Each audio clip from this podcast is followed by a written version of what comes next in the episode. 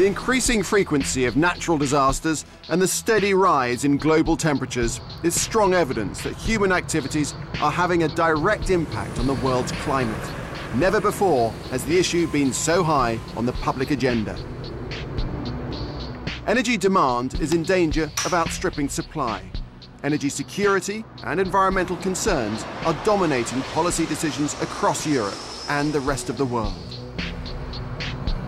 As worldwide industrialization has accelerated since 1945, atmospheric levels of the main greenhouse gas, CO2, have risen by 25%. The United Nations responded to this in 1997 with the creation of the Kyoto Protocol, a call for the world's top industrialized countries to reduce their greenhouse emissions. The protocol has imposed moderate CO2 reduction targets for 2012 but more radical reductions of at least 60% will be needed by 2050 in order to limit the impacts of global climate change. The United Kingdom seems to be on track to meet its short-term Kyoto targets. In the longer term, beyond 2020, the UK government believes that new nuclear power stations could play an important role in enabling further CO2 reductions. But some believe that the government's decision to open up the nuclear option is a short-sighted answer. Over the last 50 years, Britain's electricity system has remained highly centralised. Huge coal, gas and nuclear power stations on remote sites feed power into the national grid. But this is an inefficient system in which two-thirds of the energy emerges as waste heat that cannot be used.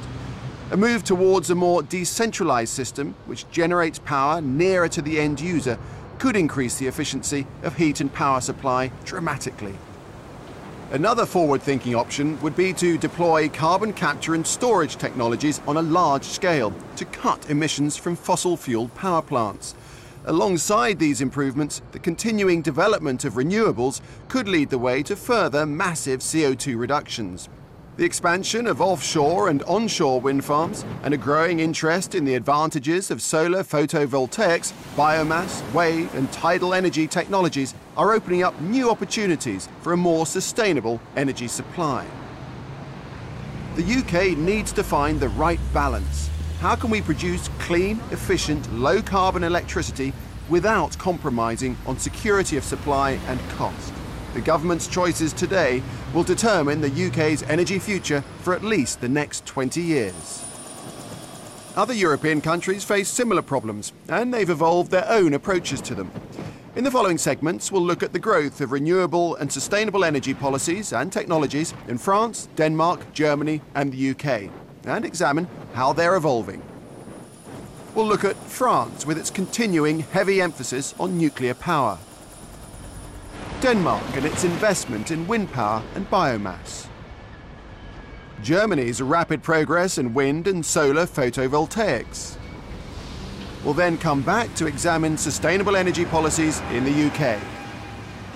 And finally, we'll look at the potential for a zero carbon future in London. Can a major world city operate without leaving a carbon footprint?